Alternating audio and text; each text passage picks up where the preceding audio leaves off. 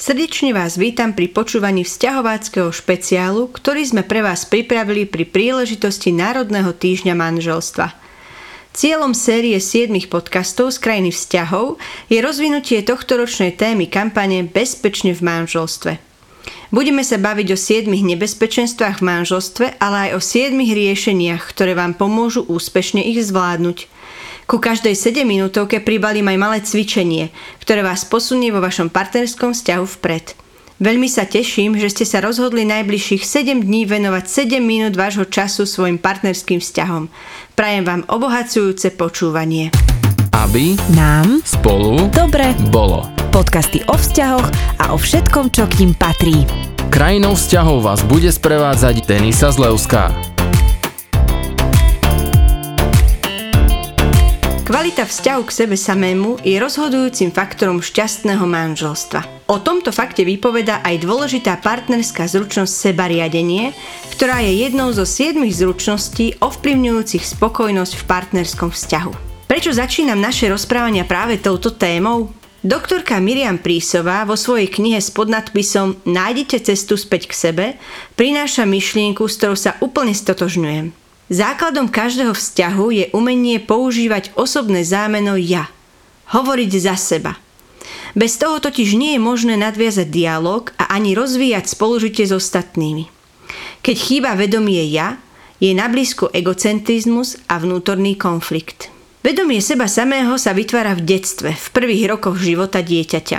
Jeho základom je prežívanie bezpečia v dôležitom mikrosvete, ktorým je rodina – toto bezpečie vytvárajú rodičia tým, ako sa k dieťaťu správajú. Ide o akúsi atmosféru vzájomného súladu, kedy dieťaťu sprostredkovávajú informáciu, že je vítané a príjmané také, aké je.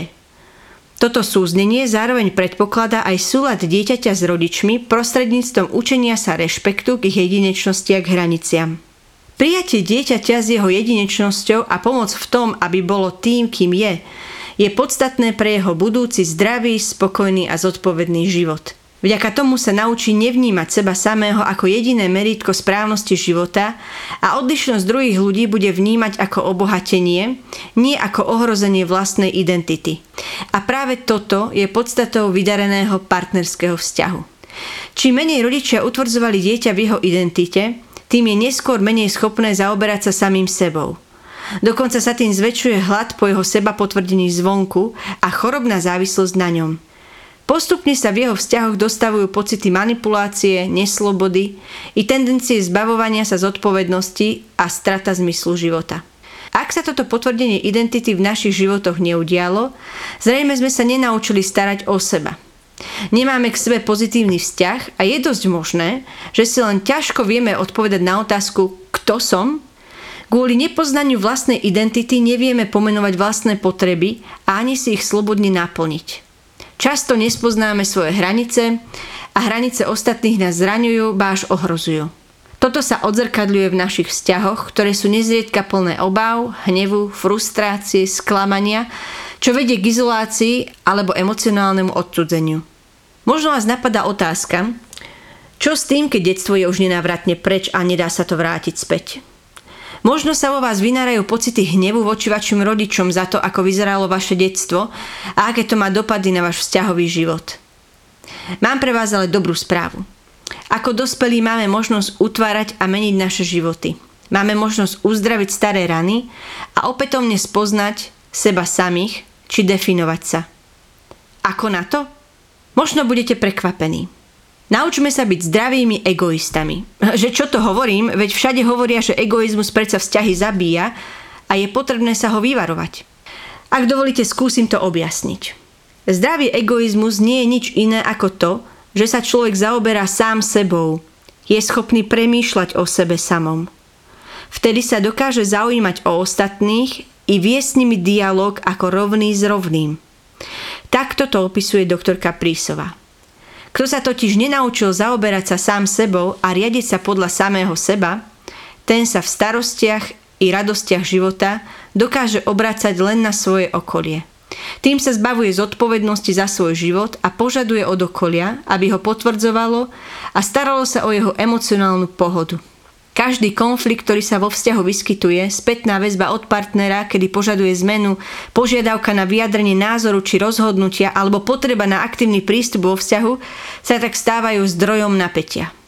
Chcela by som vám na záver ponúknuť pár nápadov, ako to celé zvládnuť na jedničku. Poznajme našu minulosť, nazrime do nej a zmierme sa s ňou. Odpustíme, ak je to potrebné. Ak je to príliš zaplavujúce, majme odvahu vyhľadať odbornú pomoc psychoterapeuta. Vnímajme chápadla nášho nezdravého egocentrizmu.